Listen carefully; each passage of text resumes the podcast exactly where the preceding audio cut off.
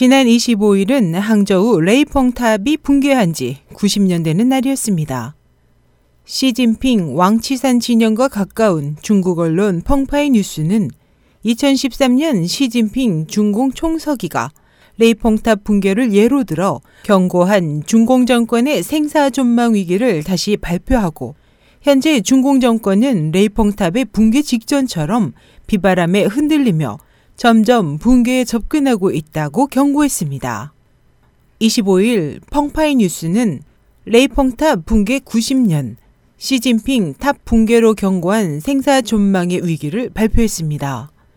기사는 2013년 9월 시 총서기가 허베이성 상무위원회에 질문한 항저우 레이펑탑은 어떻게 무너졌는가를 다시 언급하며 벽돌을 주워가는 사람이 너무 많아 오늘은 당신이 한 장, 내일은 그가 한 장 가져가면 마지막에 탑은 무너진다.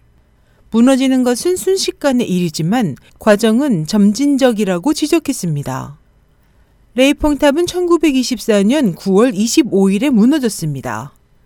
벽돌로 이뤄진 레이펑탑은 오랫동안 보수하지 않은 데다 당시 민간에서는 레이펑탑의 벽돌이 악귀를 막을 수 있고 사람을 이롭게 한다는 말이 널리 전해져 사람들이 벽돌을 자주 훔쳐가 결국 붕괴됐습니다.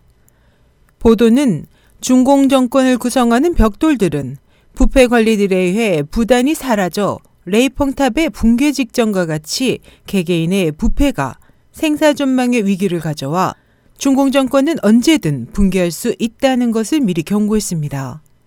중국 언론이 인용한 불완전한 통계에 따르면 2013년부터 여러 지역에서 공개된 촌 관리의 위기 위법 사건에 관련된 총 금액은 22억 위안에 달합니다.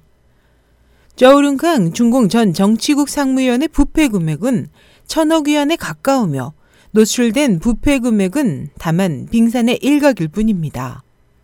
중기위 추정에 따르면 지난해 불법 해외 도피 자금이 1만 5천억 불에 달하며 이는 2012년에 비해 50% 증가한 것입니다.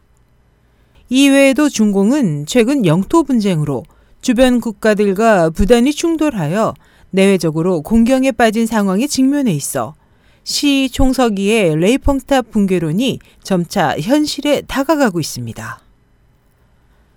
SH 희망성 국제방송 임천이었습니다.